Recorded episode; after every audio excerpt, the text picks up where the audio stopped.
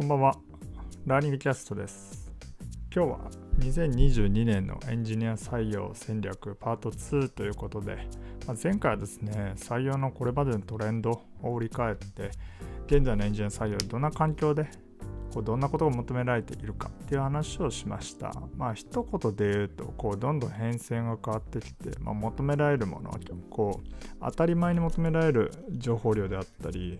こう取り組みであったりっていうのが、まあ、どんどん増えてるのとさらにマーケットですねその採用人材プールっていうのがまあ全然増えてはいなく、まあ、逆にどんどん競争が激化してるということでまあ厳しいっすねみたいなお話をしました。今日はじゃあまあまあそういう環境でどうしていくか、まあ、本題の2022年、まあ、戦略っていうと大げさですけど、まあ、じゃあどうしたらいいんだっていうところを考察してみたいなと思います。はい。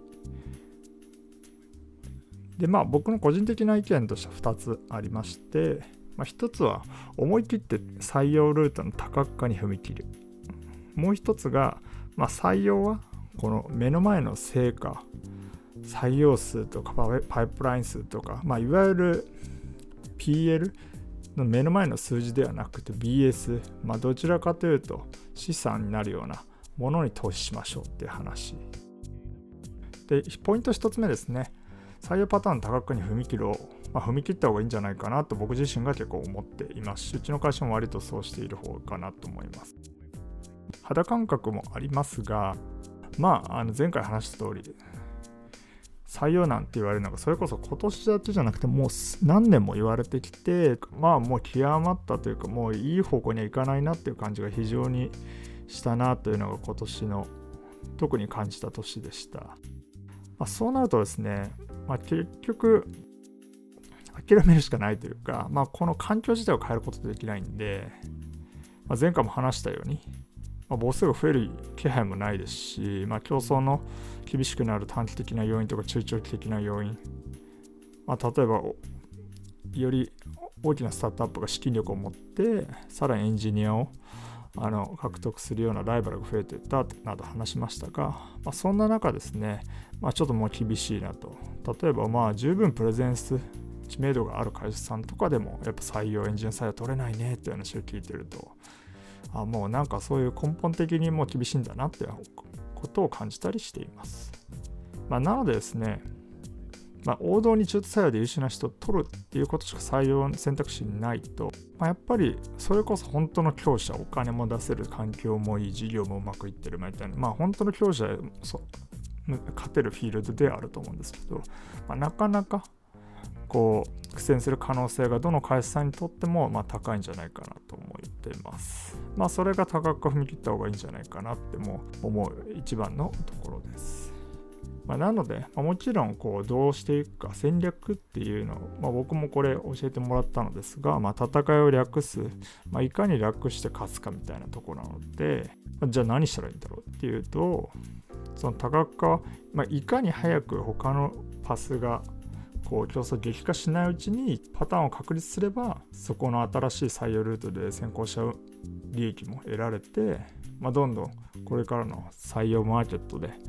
第の柱になってエンジニア採用に、まあ、少しは困らなくなるんじゃないかなと思ってます。まあ、ポイントはさっき言った、まあ、いかに早く他より切り替えるか、まあ、これはもうジャッジだけの問題なんで今回聞いて判断していただいてもいいですしじっくり自分なりに考えて判断していただければいいかなと思います。でもう一つはですねここが肝心な今日の話の中心ですが、まあ、じゃあ中途採用ど真ん中、まあ、そのど真ん中って何かっていうと、まあ、東京でシニアもしくはミドルレベルのエンジニアでこのソフトウェア開発アジャイル開発とかに十分な経験がある、まあ、どの会社でも欲しいような中途採用ですね、まあ、その王道の中途採用ではなくて他のパターンが何があるかっていうとですね、まあ、ざっくり言うと他4つぐらいあるかなと思います。で今の王道の中途採用を入れて、ま、5つのパターンぐらいあるんじゃないかなと。で1個目は中途採用。今皆さんがやってる東京で優秀な人をウェブのソフトウェア開発でっていうところだけじゃなくて2番目で考えると、まあ、1つはロケーションが違う。東京じゃないとこでも OK ってやるリモート採用っていうのがありますよねきっと。3つ目が新卒第二新卒、まあ、いわゆる駆け出しエンジニアって方も入るかもしれませんが、まあ、ジュニアの採用みたいなものがあると思います。で4つ目がですね外国人採用、まあ、つまり日本語じゃないランゲージが違くてもしくはタイムゾーンももしかしたら違うかもしれない。人材の採用ですね。で5つ目はまあ少し趣向性が変わって、まあ、この契約の形態が変わる。副業とかフリーランス。生産じゃない開発チームを作ることで開発の人員強化を加速させようみたいなパターンもあるかなと思います。でもちろんこれらのパターンっていうのはまあ何というか基地のものだと思うんですけどこうまだまだちゃんと踏み思いっきり踏み込んだりこう、まあ、王道の採用以外でフォーカスしてる会社さんってやっぱ少ないんじゃないかなと僕自身は感じるんでまあ、ここのどれかのパターンをそれぞれの会社さんで一番最適なものを決めて開拓できると、まあ、本当にあの来年以降の採用が少し楽になるんじゃないかなと思います。でもちろんですね、これらがチャンスな理由っていうのは逆に言うとみんなができない理由があるんで、まあ、課題があるんですよね。だその課題をちょっと考えていきたいなと思います。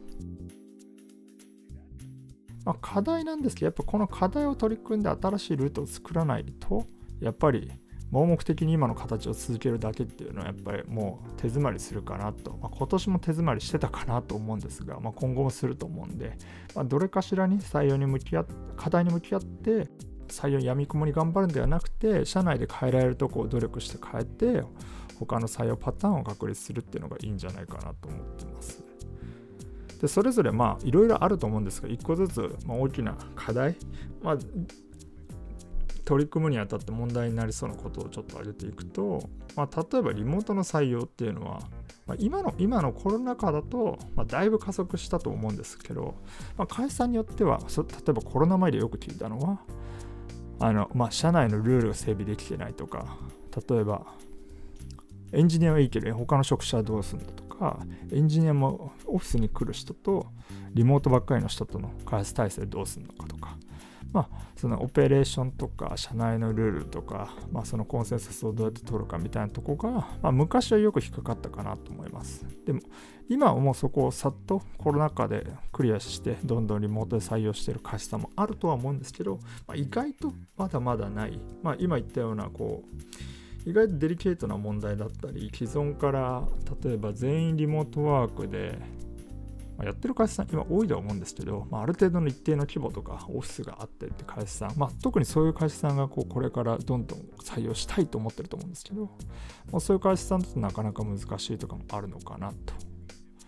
現にまあメルカリさんとかはロケーションフリーな採用をこう PR されてましたけど、まあ、あいうのが注目されるぐらいまだまだ場所を選ばないってだけでも注目を集めることができるのかなと思います。うちも実際リモート東京に限らないってやったらやっぱりだいぶ流入の幅も広がりましたしいろんな方と実際東京以外の方の採用も増えたんで、まあ、これは一つ、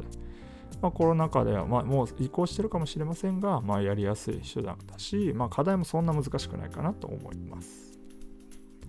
で2つ目の新卒とか大新卒とか、まあ、ジュニアレベルの採用で課題になるのはもちろん教育体制ですよね。まあ、ここは非常にやっぱ難しいところで時間もかかる。まあ、その代わり長期的に一回確立してしまえばその後も新卒の方とか、まあ、これからエンジニアをやりたいって方っていうのはなかなか減りはしないと思うんであの募集団が増える採用プールを持てるっていうのはすごくいいことと思うんで、まあ、そういう意味で長期投資するには意外と僕はいいんじゃないかなと思ってます。教育体制がネックとありますけど、これもですね、ちゃんと分解していくずつやれば積み上がるかなと思いますし、解決できるかなと思います。僕も前職で、前職はこの部分がすごく整っていて、まあ、どういうものが必要かっていうイメージは結構ついていたりします。教育体制何が必要かっていうともちろん優秀なポテンシャルの方を採用するっていうのはあるんですけど、まあ、それ一旦置いといて他何が必要なのっていうと、まあ、大体仕組み的には 3, 3つ4つですかね。まあ、1つはやっぱりある程度研修の仕組みを作らなきゃいけません。採用してその後、ま、それこそ Web アプリケーションって何なのかとか、スクリプト言語を何かしら書けるようになりましょうとか、まあ、さらに次アプリケーションフレームワークの上で返しましょうとか、まあ、すごくベーシックなことを、まあ、それこそさすがに数週間じゃ終わらないので1、2ヶ月とかせめて勉強したりインプットするような研修を作る必要があります。で、それが1つ目。次がまあレベルチェックのテストみたいなものですね。まあ、これ、ある意味、研修生とその次の現場に行けるようなレベルをこう定義するっていう作業でもあるんですけど、まあ、ここもちゃんとないと研修終わったかどうかわかんない。まあ、もしくは終わったけどそれが十分に足りてんのかみたいな基準を作っていないとこうなかなかオペレーション回んないし実際研修したの優秀な方が現場に入らないとかでもそれは仕組み不足だったのが原因かもしれないけどまあそれも分からずこれ結局あまり社内でいい通例にならずジュニア採用やめようみたいになっちゃうこともあると思うんで、まあ、しっかりレベル感を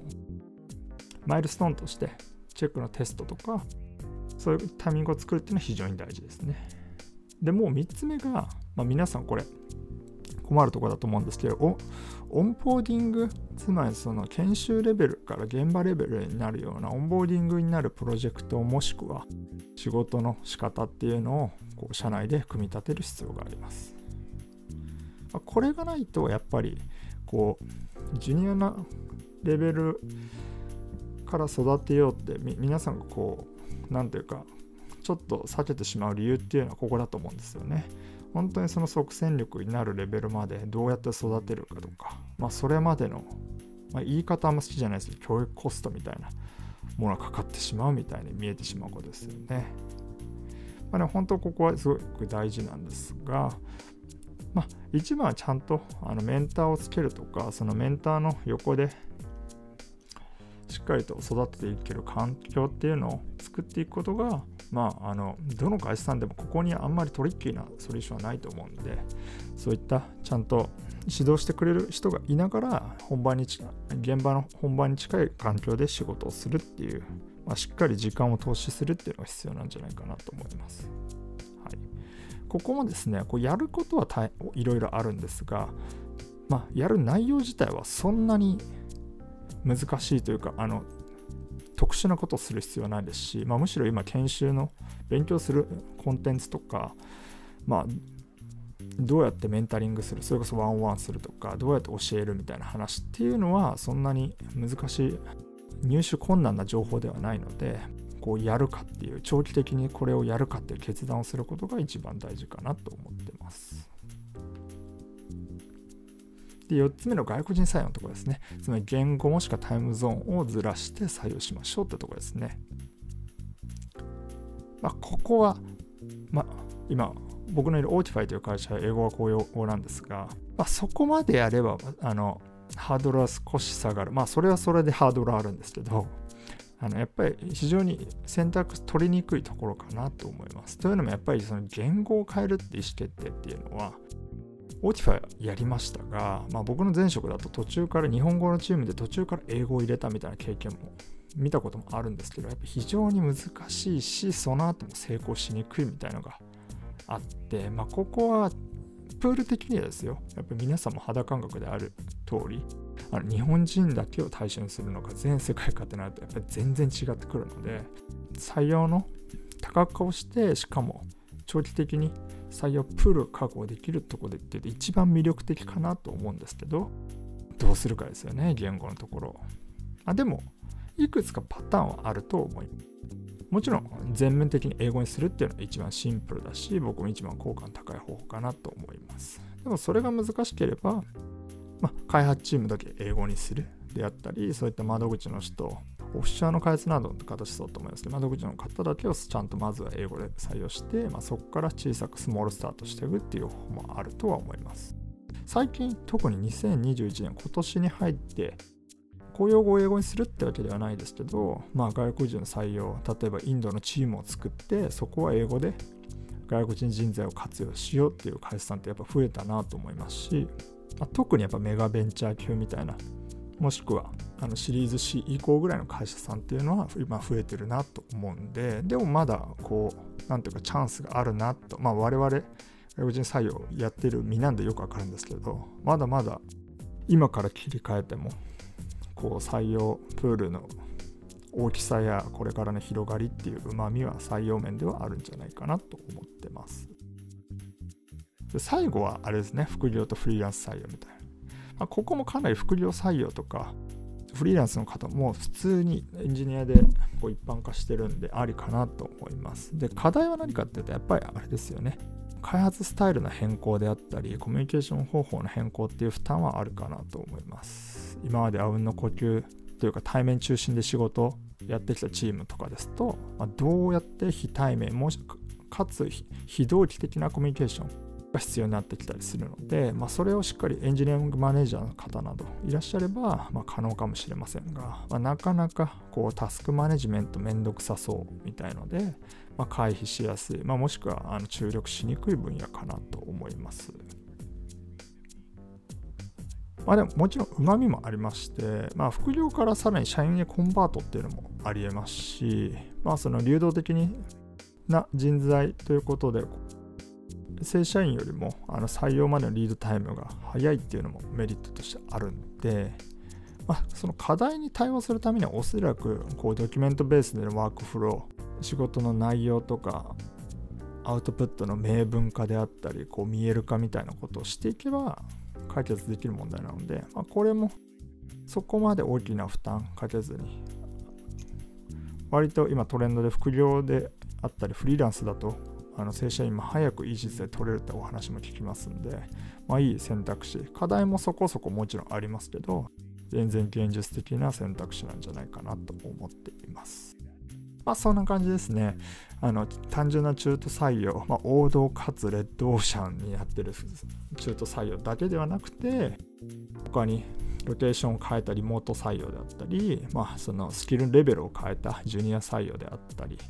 あとその言語、 language を変更した外国人採用、まあ、もしくはその contract 形態、採用形態をまたずらした副業とかフリーランス採用っていう、まあ、5パターン考えられるんじゃないかなってお話をしました。まあ、どれもですね、課題を挙げると、今僕もそれぞれの課題でもっと深くいろいろ話したいなと思ったんですけど、まあ、そう簡単に解けない課題も多いので、まあ、なかなか踏み切りにくいとは思うんですけど、まあ、逆に言うとこうみんなこれらを紹介して4つのパターンって皆さん知ってるんですけどそこまで本腰でまでやってないんじゃないかなっていう分野だと思うんですよね。まあ、なので、まあ、2022って打ちましたけど例えば今年中にジャッジしてそこからあの開発のワークフローを整えるであったり、まあ、研修の教材であったりこのレベルのチェックテストとかを整えるであったりまた外国人採用だったら、まあ、いくつかあのそれこそうちもそうですけど外国人採用してる会社さんっていうのはありますんで、まあ、そういうところにこう実際ノウハウを聞いてみるなり何か今年中に動くと、まあ、来年の新しい採用ルートになりうるんじゃないかなと思います。はい。やったらすぐ来月取れるかっていうと違うんですけどここやっぱ難しいところで目の前の数字、まあ、この後の2つ目の項目にも関わりますけど、目の前の数字を追いたい、めちゃくちゃ追いたい、僕も追いたいんですけど、いつも。それだけだと、こう、中長期的に裾野が広がらないので、まあ、あの、年末、例えば年末までそういったこう新しい採用ルートの開拓のための投資をしようとか意思決定していただいてやってみるっていうのもありなんじゃないかなと思います。はい。って話したとか結構時間使っちゃったんで、2つ目の話はちょっと次回にしようかなと思うんですけど、今のあの5パターンの話ってあったと思うんですけど、もう少し抽象化して、より深掘りしたい場合は、どうしたらいいのって話をちょっと最後にしたいなと思ってます。僕もいろんな採用やってみて分かってきたんですけど、まあ、このエンジニア採用っていうのは少し抽象化すると5次元だなと思ってまして5つの軸で結構細分化できるなと思ってます。でそれをさらに今言った5パターンじゃなくてその軸で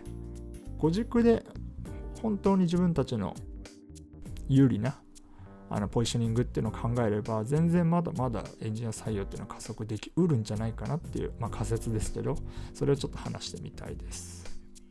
まあ、例えばその5つ何なのっていうと、まあ、今出した例とも似てますけど5つっていうのは、まあ、そのスキルのレベルで2つ目は言語で3つ目は場所4つ目はタイムゾーン時間で最後が雇用形態コントラクトタイプ。っていう5軸でこれを、まあ、5軸だとそれぞれ変数あると本当すごい無数にパターンができるんですけど、まあ、これらを調整するともっともっと先ほど例で出した5パターン以外にもあの自分たちにフィットする新しい採用ルートっていうのを多角化のための採用ルートの開拓っていうのができるんじゃないかなと思ってます。まあ、例えば先ほど出した5パターンっていうのもただこの5軸5次元のこう変数をいじったいくつかのパターンに過ぎないなと思ってまして、まあ、中途採用っていうのはレベルがミドルからシニアで言語が日本語で場所が東京で時間が、まあ、基本的に、JTS の日本タイムゾーンで、で、雇用形態が正社員ってものですよね。やっぱこれが一番王道。ですけど、ま、リモート採用っていうのはその場所っていうのをもう変数、世界にできたら一番いいんですけど、まあ、それこそ日本語の場合は日本全国ってするだけでもロケーションが47都道府県にうん十倍に増えるんで、まあ、すごく広がりますし、あの3つ目の新卒とかジュニア採用みたいなものっていうのも妥協しにくいこのレベルっていう変数をずらすことで今のそのエンジニアとか技術者になりたいって方っていうの増加のトレンドをつかめることができますし外国人採用っていうのはもっと割とその5つの変数のうちの、まあ、言語とタイムゾーン、まあ、場所もかもしれませんね。だからもう変数を結構一気にずらしてるから、まあ、チャンスがあるもんなんだなと思ってます。言語やっぱ日本語、英語にするだけですごい広がりますし、そうなると中国でもアジアでも、まあ、ロシアでも、あの英語っていう使う方かなりいらっしゃいますし、時間も例えば日本時間に近ければ一緒に開発はしやすいんで、それだけでヨーロッパとかアメリカ大陸まで行かなくてもすごく母数が増やせますよね。で、副業とかフリーランス採用っていうのは、あの、五軸の5つ目ですね、雇用形態をずらしたここも結構今までこだわりやっぱ正社員じゃないと一体になったチームが作れないみたいな印象もあると思いますしまあそういう面はあると思うんですけど、まあ、そこをあえて変数の幅を広げて副業とかフリーランスすることであの新しい採用パースの多角化っていうのができると、もっとこの5パターン以外にレベル言語場所時間雇用形態であの変数をずらしていけばそれぞれの会社ごとの得意なところとかフィットするとこっていうのが見つけられるんじゃないかなと思います。まあ、例えば Otify の場合どうしてるかって言いますと、まあ、もちろんシニアとかそのレベル感は全然妥協しませんと。でも言語のところ日本語から英語に変えました。でタイムゾーンもですね、あの日本の東京だけじゃなくてもちろん東京 JST のあ日本時間全部ですし、まあ、さらにですね、そこからある程度真反対とかにならなければ、ある程度タイムゾーンをかぶってる、それこそあのアジア大陸とか、まあ、もう少し左まで行くと、まあ、パキスタンとかロシアの方まで、アジアだともちろんオーストラリアとか東南アジアとか全部入りますけど、まあ、そこまで場所、さらに時間も広げてることで、まあ、GST プラマイ4時間ぐらいですかね。っていうことで、めちゃくちゃこうパイが広がってるなっていう感覚があります。で、雇用形態もですね、去年までは正社員がほとんどでしたけど、今年に入って、あの、フルタイム以外にもフリーランスとか、副業ですね、副業の方っていうのも取り組んで、まあ、結構ここもうちも最初、いや、やっぱ正社員かなと思ってる部分もあったんですけど、やっぱ非常にフリーランスの方とか、あの副業の方優秀だし、採用スピードも速いしっていう、かなり今言った5軸を Otify のエンジニア採用ではかなりいじって自分たちなりにこうカスタマイズしました。でもちろん時間はかかったんですけどやっぱりその効果は3ヶ月でちょっと出ないかもしれないですけど、まあ、半年前の活動が今やっぱり生きてたりするんでど真ん中のさっき言った東京シニア日本のタイムゾーン、まあ、それこそ正社員で、まあ、軸にはないですけど同業界みたいな本当にウェブエンジニアやってたみたいな方をさらに絞ると本当に採用って厳しいのでご軸でどんどんこう自分たちなりに合うものを探してみるっていうのがいいんじゃないかなと思ってます。はい。まあ、2022年のエンジニア採用戦略、まあ、どうしていくのがいいんだろうねっていうお話の一つ目を話しました。まあ、それは、まあ、一言で言うと、思い切って採用ルート多角化に踏み切るのがいいんじゃないでしょうかっていう話をしました。でですね、まあ、例えばその多角化ってどんなよくあるパターンがありますかっていうので言うと、中途採用だけじゃなくて、リモート採用、ジュニアの採用、外国人採用とか副業、フリーランス採用みたいな、まあ、ざっくりと5パターンぐらいあって、1個目以外、2から5番目のものを取り組んでみるのはありなんじゃないかなって話をしました。で、まあ、それだけでもいいですし、もっと深掘ってチューニングしたいって場合は、